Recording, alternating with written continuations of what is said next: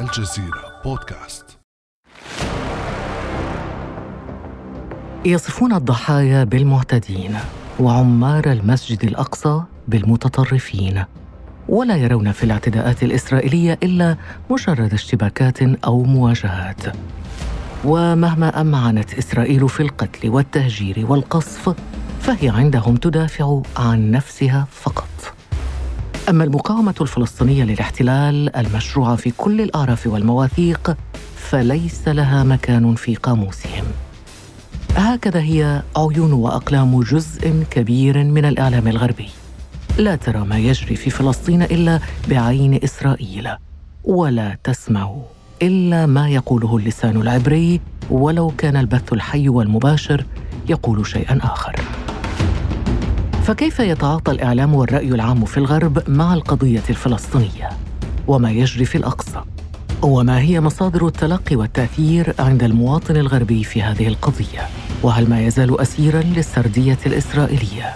ومتى يعتدل ميزان الرؤية الغربية لقضية فلسطين؟ بعد أمس من الجزيرة بودكاست أنا خديجة بن جنة.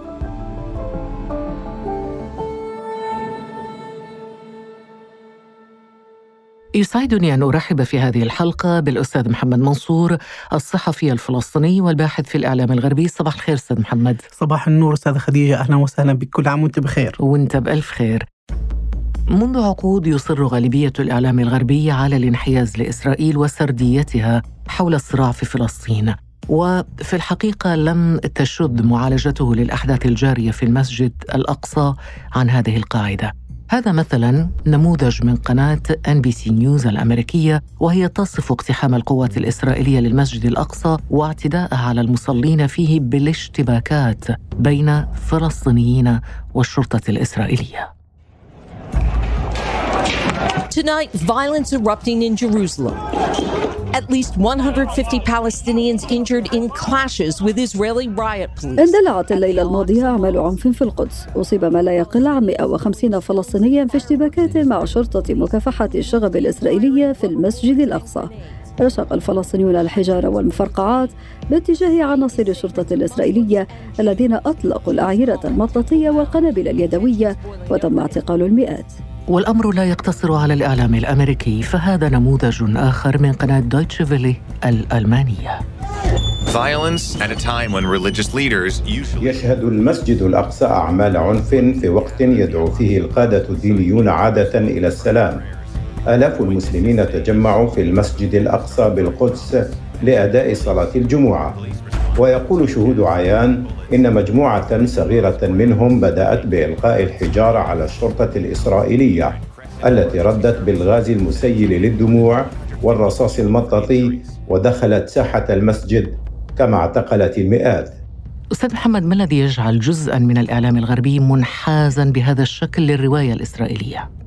هناك عدة عوامل. أولها العوامل التاريخية والسياسية والجيوسياسية التي آه، رافقت إنشاء إسرائيل. ففي النهاية آه، إسرائيل هي عبارة عن مشروع أنشأه الغرب آه، ابتداء ببريطانيا وحافظت عليه الولايات المتحدة بعد هيمنتها على العالم خاصة مع صعود الصهيو مسيحية بين الساسة الأمريكيين. ففي النهاية وتقتضي الضرورة بأن مشروعا كهذا بدأه الغرب في الولايات المتحدة والمملكة المتحدة تقتضي بالضرورة بأن يكون إعلامها أو ال mainstream media إعلامها الأساسي مدافعا عن إسرائيل وعن ذلك المشروع الذي أسس في المنطقة. أضيف إلى ذلك بأنه هناك أيضا مجموعات الضغط الموجودة في أمريكا مثل الآيباك التي تغلغلت في كل مفاصل آه، الولايات المتحدة والأمر اللوبي اليهودي. اللوبي اليهودي الآيباك أو مجلس العلاقات الأمريكية الإسرائيلية. الأمر يعني لا نتحدث نتحدث هنا عن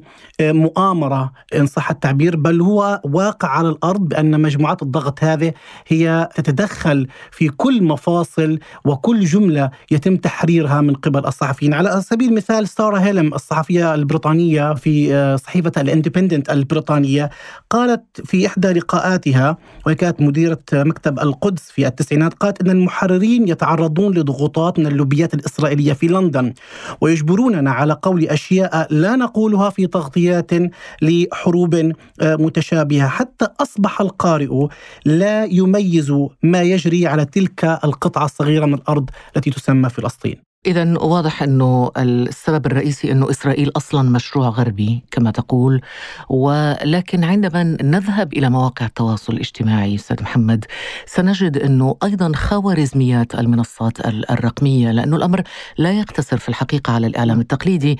عندك وسائل التواصل الاجتماعي التي من المفروض أنها تعكس وجهة أو وجهات نظر الرأي العام تظهر انحيازا واضحا لإسرائيل.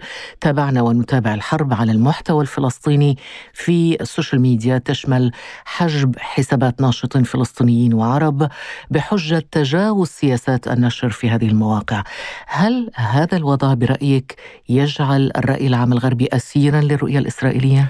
بدرجة ما نعم آه، لأنه ما يحدث أمام القارئ الغربي أو المتلقي الغربي هو حجب للمعلومة وبالتالي فإن حجب المعلومة يقتضي بالضرورة بأن يكون مغيبا أو أسيرا إن استخدمنا التعبير الذي استخدمتيه آه، للرواية الغربية.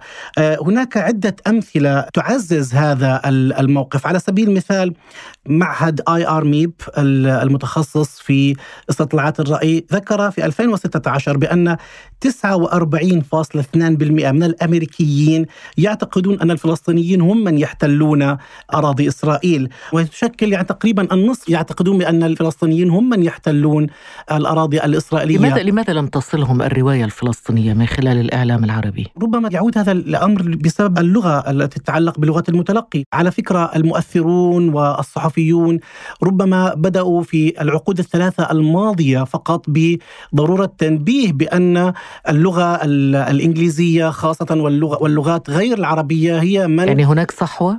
هناك صحوة ولكنها ربما سوف تكون على المأمول البعيد ولكن ليس البعيد لكن أيضا بعيد وجود جدا. نعم أيضا وجود نواب أمريكيين في الكونغرس من أصول عربية مثل رشيد طليب إلهان عمر قد يغير من آه، رؤية الأمريكيين للقضية الفلسطينية؟ هذا هو المأمول وهذا هو السقف الأقل الذي نتوقعه آه، منهم أو نتوقع من الصحوة إن صح التعبير في آه، تغيير الخطاب. وشاهدنا شاهدنا في الحرب أو العدوان الماضي على غزة في مايو 2021 كيف كانت هناك مظاهرات عديدة تؤيد الرواية الفلسطينية وتؤيد الفلسطينيين وفي أمريكا وفي بريطانيا وفي عموم مدن أوروبا وكيف بدأت هذه اليقظة آه، في الرأي العام آه، تتبنى الرواية الفلسطينية. طيب على ذكر اليقظة هناك أيضا ناشطون ورواد مواقع التواصل الاجتماعي وحتى شخصيات معروفة في المجتمعات الغربية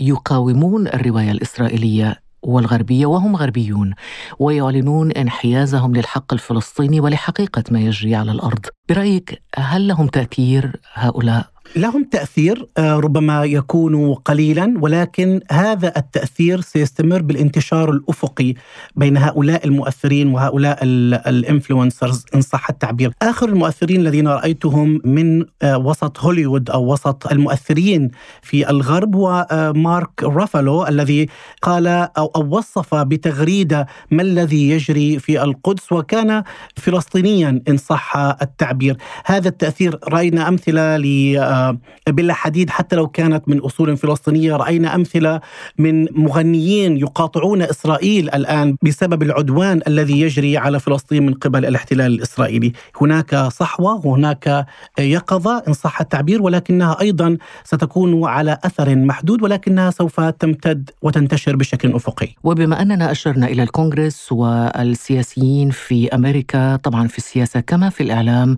وحتى في التداول العام في الغرب هناك خطوط حمراء قانية تقف عندها حرية التعبير في تناول القضية الفلسطينية والاحتلال الإسرائيلي ليس أقلها فزاعة معاداة السامية أستاذ محمد هنا نسأل ما هي إذن هذه الخطوط الحمراء؟ هذه الخطوط الحمراء بدأت من مع نهاية الحرب العالمية الثانية ومع تبني الإعلام العالمي رواية الهولوكوست أصبح الإسرائيلي أو اليهودي بين قوسين هو الضحية.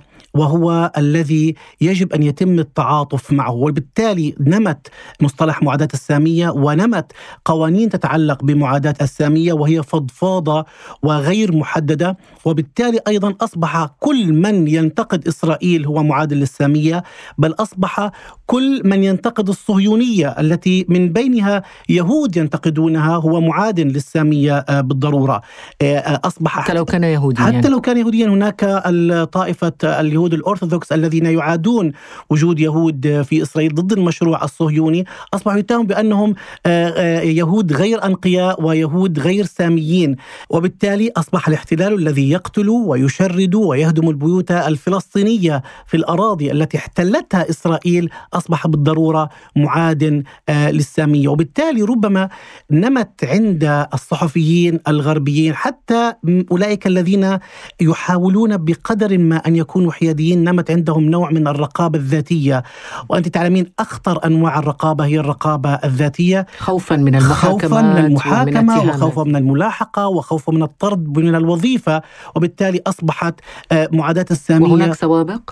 هناك سوابق نعم لكثير من الصحفيين الذين تم فصلهم وتم أيضا توبيخهم إن صح التعبير على الكلمات التي يرى صاحب الصحيفة أو مجلس الإدارة لتلك الوسيلة الإعلامية بأنها لا تناسب أهواءه السامية بين قوسين مثل سارة هيلم، لكن على النقيض بما تماما انك ذكرت سارة نعم. هيلين نشير أيضا إلى الصحفي الفرنسي شارل أندرلان الذي كان أول صحفي وهو بث على القناة الفرنسية الثانية صور محمد الدرة عندما قتل محمد الدرة قبل أكثر من 20 سنة وكان المصور فلسطيني ولكن المراسل شارل أندرلان تعرض لمحاكمات طويلة في فرنسا بسبب هذه القضية. قبل قبل عدة سنوات فقط. انتهت تلك المحاكمة. نعم.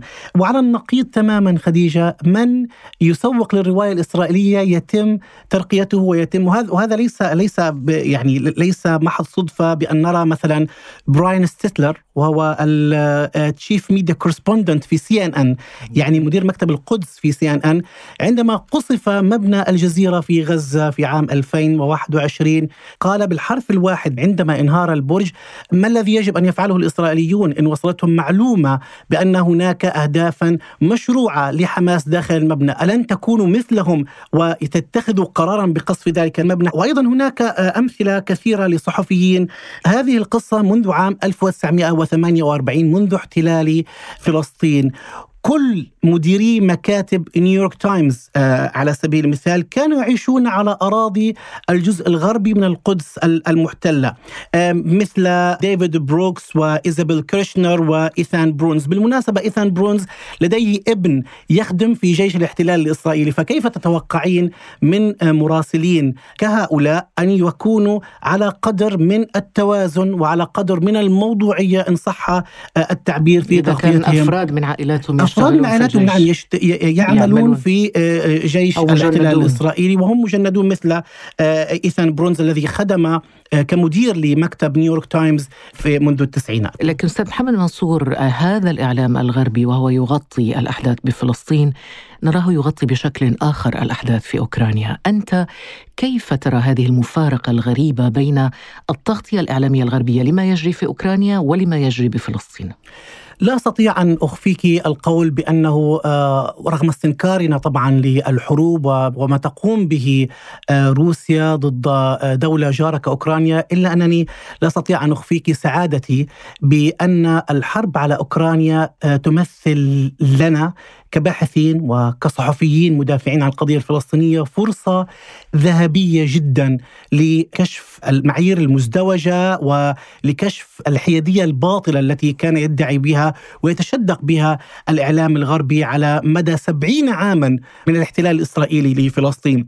الآن ربما نحن كباحثين أصبح لدينا فرصة ذهبية لوضع مقارنات كيف يتم اختيار الكلمات بل وتلقيم المتلقي الغربي بالرواية الأوكرانية بالكامل وحتى غياب بل تغييب أيضا ومعاقبة الرواية الروسية.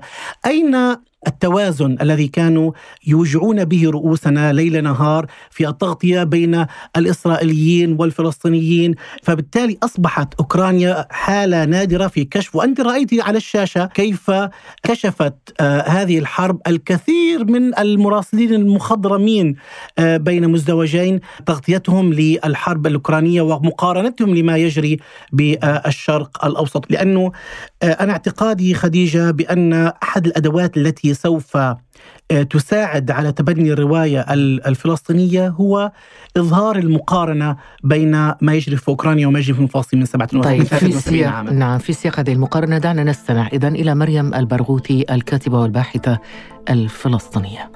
You see these images of, you know, Ukrainians with guns being hailed as heroes. من خلال رؤية هذه الصور يظهر المسلحون الأوكرانيون كأبطال. لكن بالنسبة لنا ما سمعناه باستمرار هو أننا إرهابيون.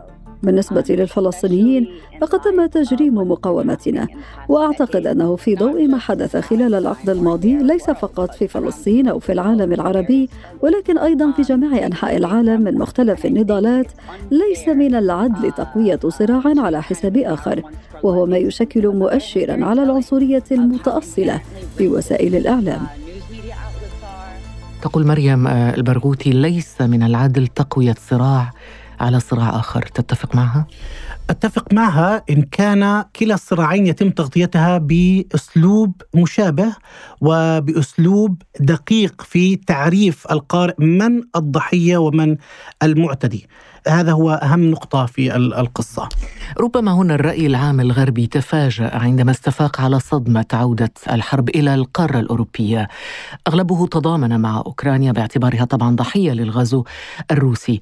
هل يمكن أن نرى تحولا مشابها لصالح القضية الفلسطينية كما يحدث في أوكرانيا؟ نعم ربما المفتاح السحري في الإجابة على هذا السؤال هو استخدام الكلمات، كنا مغيبين على مدار 73 عاما في كيفية استخدام الغرب للكلمات فيما يتعلق بالاحتلال الإسرائيلي لفلسطين. الآن بدأنا نرى كيف يتم استخدام الكلمات الصحيحة في سياقها الطبيعي والمناسب عندما يتم توصيف احتلال آه، ضد مدن آمنة وضد اقتلاع للسكان كما يجري في أوكرانيا. دعيني خديجة أذكر لك أمثلة عن الكلمات الكارثية التي كان يستخدمها الإعلام الغربي في تغطيته لما يجري في فلسطين، مثلا التطهير العرقي والتشريد للسكان آه، كانت تستخدم كلمة evictions أو إخلاء. وهذه توحي بأن الإخلاء هو قانوني ويتم من قبل السلطة تمتلك القانون بألقوة للإخلاء. العدوان الذي يجري على على الفلسطينيين كانت تستخدم كلمة كونفليكت صراع وكأن القوتين آه، متوازنتين فيما يجري آه، بينهما. هذه التعبيرات لا تمحي فحسب الخلفيات التاريخية والدوافع لمحتل يقمع شعبا تحت احتلاله بل وتوحي بأن هناك آه، قوتان متوازنتان بين الفلسطينيين والإسرائيليين. أيضا هناك ما شاهدناه في الشيخ جراح كانت تستخدم جملة لاند ديسبيوت جدل على أراضي أو خلاف على أراضي رغم أنه ما يجري هو إخلاء آه، قهري بالقوة لسكان أصليين في القدس الشرقية التي هي بموجب القانون الدولي معترف بها آه، كجزء من فلسطين، هجمات الشرطة الإسرائيلية على المصلين وعلى المعتكفين الآمنين المعزولين كانت توضع كلمات كلاشز صدام أو تنشن مثل توتر، هناك بعض الكلمات يتم فيها نزع الفلسطينيين من إنسانيتهم، مصطلح دي dehumanizing نزع فلسطين من إنسانية عبر عدة أمثلة في الحرب أو في العدوان الأخير على غزة كانت نيويورك تايمز والواشنطن بوست والبي بي سي وال CNN تستخدم التعبير التالي قتل 67 إسرائيليا في القصف المتبادل بين إسرائيل وحماس بينما مات 280 فلسطينيا. حتى ما جرى آه، مع الفلسطينيين تم نزع صفة القتل عنه وبأنه مات وتوحي للقارئ بأنه طبعا مات فرق لأسباب. بين طبعا القتل والوفاة. طبعا هناك فرق بين القتل والوفاة وهناك استخدام ممنهج للفعل المبني على الماضي دون توضيح الأسباب. هناك عنوان لفت انتباهي بان أيضا قصف مبنى الجزيرة. كان العنوان برج الجلاء The Al Jazeera building has been collapsed after Israel rocket. مبنى الجزيرة ينهار بعد صاروخ إسرائيلي. ولم يستخدموا فعل القصف الذي وهو جريمة دولية مبنى يحتوي على منشآت مدنية ومكاتب صحفية يتم قصفه بهذه الصورة. وهنا الفرق طبعا بين الانهيار والقصف أو الانهيار بسبب نعم القصف. وكأنه وكأنه تم يعني وكأنه انهار من من مثلاً. طبيعية بسبب زلزال بسبب قصف ربما مجاور له. هذه الكلمات وهذه التعبيرات كانت تستخدمها وبشكل آه، متعمد. بقي أن أشير أنه في عدوان مايو 2021 وصلت آه، أو وصل تعميم من قبل آه، مدير سي إن إن في القدس وهي منشورة على تويتر. هذا التعميم يقول بأنه يجب عليكم الا تستخدموا مصطلح وزارة الصحة الفلسطينية. قالت إن هناك آه، كذا كذا قتيلا بل يجب عليكم أن تستخدموا وزارة الصحة الفلسطينية التي تديرها حماس. قالت كذا كذا كذا. حتى هيئة مدنية مثل وزارة الصحة الفلسطينية يتم إلصاقها بتنظيم مسلح كي يتلقى القارئ بأن حتى الأعداد أعداد الشهداء يتم التشكيك بها وبأن الوزارة هذه تابعة لمنظمه إرهابية بين مزدوجين. هذا الاستخدام السحري للكلمة ربما سيمثل فرصة حقيقية لمعرفة آه، ما الذي يمكن أن يتم تجنبه في التغطية وحتى بفضح هؤلاء المراسلين وبفضح كيف؟ تلك وسائل كيف؟ هذا هذا سؤال جميل ما الذي يتوجب اذا فعله من جانب الفلسطينيين والعرب بشكل عام وأنصار القضية الفلسطينية للتأثير في الرأي العام الغربي وكشف الحقيقة الموجودة على الأرض. أول نقطة دعينا نستغل ما يجري في أوكرانيا أرى بأن إظهار المقارنات بما يجري بين أوكرانيا آه، وفلسطين هو أمر جيد للغاية لأن إن أردت أن تشعري أحدا بأنه يرتكب خطأ ما فلتظهري معاييره المزدوجة أمام العالم وأيضا زيادة إظهار المؤثرين الذين يمتلكون آه، آه، مهارات لغوية غير العربية في في فضح هذا الاحتلال وهم منى موجودين نعم مثلا وشقيقها محمد نعم. كانوا قد أدوا أدوارا رائعة في هذا الصدد. وأيضا وأيضا يعني حتى على مستوى مش الأفراد القنوات يعني الجزيرة الإنجليزية مثلا نعم. أو القنوات الناطقة بلغات غير لغات أخرى و- أجنبية غير والق- العربية. والقنوات الخاصة أيضا هناك هناك العديد من بدأ يظهر على السطح. طيب محمد منصور في الأخير كيف يمكن أن نوصل الرواية العربية للعالم الغربي؟ كما أسلفت بأن آه، المقارنات بين أوكرانيا بما يجري في أوكرانيا وفلسطين هي فرصة ذهبية لإبرازها حتى يتم بين مزدوجين فضح ممارسات الإعلاميين والصحفيين الذين ينحازون لإسرائيل بشكل أعمى. وبالمناسبة ال- هذه ما يجري في أوكرانيا تمثل فرصة ذهبية أيضا للباحثين في زيادة أبحاثهم الإعلامية والصحفية في آه، ما يتعلق بهذا الموضوع. العمل على زيادة المؤثرين في العالم العربي آه، والعالم الإسلامي آه، وإبرازهم آه، بشكل أكبر خاصة أولئك الذين ينطقون لغات غير العربية، وهناك أيضا ربما وهذا بالمأمول خديجة يجب على وزارات الخارجية العرب والإسلامية بأن تعمل جهدها في محاولة إيصال القضية الفلسطينية ومحاولة مخاطبة الإعلام، يعني إن لم يكن على المستوى الشعبي فليكن على المستوى آه، الرسمي، إسرائيل وأجهزة الهسبره و- وأجهزة الدعاية الإسرائيلية تضخ آه، شهريا ملايين الدولارات لشركات العلاقات العامة لمحاولة تبييض صورتها أمام المجتمع الدولي، فعلى المأمول أن نعمل نقيض ما يفعلونه. شكرا جزيلا لك محمد منصور الصحفي الفلسطيني والباحث في الإعلام الغربي. بارك الله فيك، شكرا جزيلا لك أستاذ شكرا خديجة. لك. كان هذا بعد أمس.